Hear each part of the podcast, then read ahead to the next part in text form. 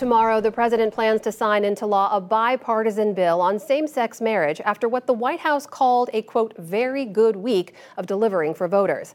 That optimism, despite a jolt to the new 51 seat Senate majority in Senator Kyrsten Sinema's party switch. Here to analyze all this and more is our Politics Monday team. Amy Walter of the Cook Political Report with Amy Walter and Tamara Keith of NPR. And welcome to you both. Good to see you. you. So I thought it's a good time to pull together some of the headlines we've been seeing around the president and kind of get some perspective on what comes next. The last few weeks, you saw the president's party outperform history in the midterms. Gas prices are down. They had a legislative win codifying same-sex and interracial marriage protections. They brought Brittney Griner home. At this point, Tam, when you look at it, if the president chooses to run again, is he primary proof? Well, I've been talking to Democratic consultants and others who are following this very closely, pollsters, and their sense is yeah, maybe there could be some sort of gadfly who would come along who might try to run in a primary, but but Joe Biden has cleared the field. And the reality is that an incumbent president should easily clear the field. And um, in in the past. I mean, nobody was asking, is Barack Obama going to run for reelection? What's up with that? Um, and his approval rating was in in the same general neighborhood as Biden's. What what one person told me is that, you know, at this point, with the sort of hyper partisanship and polarization as it is. Um, he, you don't have to be widely beloved, even in your own party, um, to be a strong contender, uh, depending on what the other party does. Amy, what do you think? Yeah, you know, it's interesting. The takeaway from the midterm elections was Donald Trump had a terrible night, Joe Biden had a great night. But when you look at the data in terms of how people see both of those candidates, it doesn't look like either one had a particularly great um, night mm. or uh, midterm election. Several days. The president, several days, yes. however long it took to, to get all that uh, going.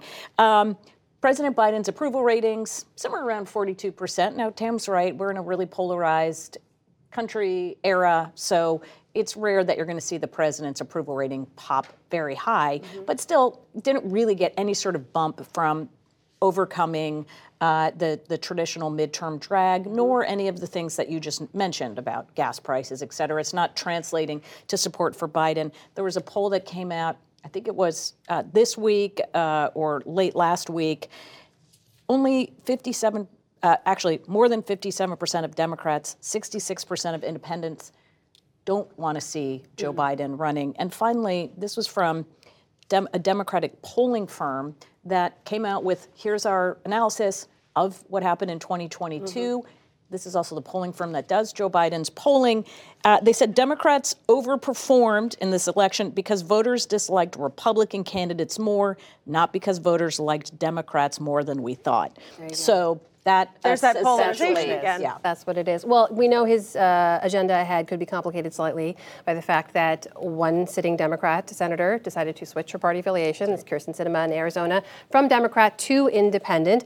Uh, Politico's reporting today, by the way, that Arizona Congressman Ruben Gallego seems to be taking another step towards potentially challenging Sinema in 2024. He signed up with a major Democratic polling firm. He was asked about possibly running this morning on MSNBC. Here's what he had to say. I'm going to listen to my family over the holidays. I have a big Latino family that's going to come in uh, this over uh, Christmas. Uh, it's going to be a, a, very, very crowded house. Uh, but then after that, we'll be making a decision, and we'll be making a decision based on what's best for Arizona and what based on what I hear from the actual constituents of Arizona. Tam, does he run? And if he does, does he risk splitting Democrat voters there? I will say that a lot of people are spending a lot of time with their families this holiday, making big life decisions about their political futures, including the president we just talked about, uh, and uh, several Republicans who are spending a lot of time with their families trying to decide whether to run for president. The calculation for Democrats is Kyrsten Sinema is now an independent who is you know, votes with Democrats like 90% of the time, something like that. She is going to stay on committees, uh, giving them uh, the, the majority in the Senate. Mm-hmm. There are already two other independents who caucus with Democrats. Uh, so she's not uh, blazing a path there necessarily. Um, the question, though, is if she's an independent, she doesn't have to run in a Democratic primary. That was obviously, even though she would not uh, uh, cop, cop to that. Um, that is obviously part of the calculation in deciding to be an independent is avoiding a primary that Congressman Gallego was basically telegraphing.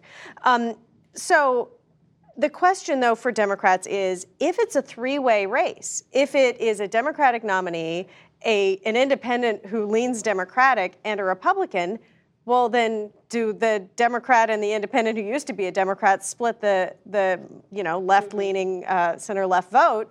And what does that mean? Does that just give a Republican an easy path Yeah. to winning that Senate? And what does the what does the president do? Yeah. Does Yeah. he endorse? What does, does the the do? what does the party do? It's Yeah. a m- very complicated dance because she didn't switch parties in the sense right we've seen in previous years, Arlen Specter, Jim Jeffords uh, in Vermont. But being an independent means well, the party itself is not you know you're not part of any party op- apparatus. It's also important because Arizona is not just about the Senate race, that's a critical Senate race, but for the presidential contest, to have the Democratic Party divided is quite problematic. And, uh, you know, they're, what has helped Democrats in Arizona for these past few years, since 2018, they've been incredibly united, uh, haven't had the kind of knockdown, drag out primary fights like Republicans have had. Can I ask you about Republicans in Arizona before Yeah. we go? We know that the former uh, Republican gubernatorial candidate, Kari Lake, has refused to concede,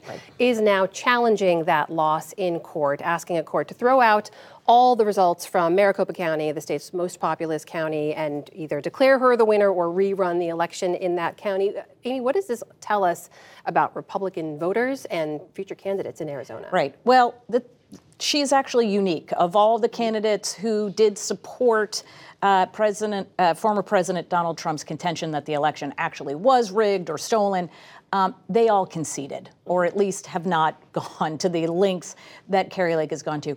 What's really important to remember about if throwing out Maricopa County, you know who the top vote getter in Maricopa County was? Republican state treasurer, got the most votes in Maricopa County.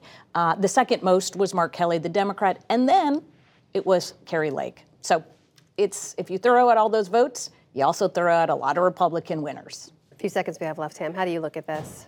Well, uh, the, the judicial process is part of the election system. People can appeal things to courts. But then when courts weigh in, and, and in the case of 2020, President Trump, former President Trump's cases were all thrown out, um, then that's when it's over. And it looks like we're a story we're going to be following for a very long time. Arizona continues to be interesting Always. for the near and far future. Tamara Keith, Amy Walter, thanks so much. You're welcome.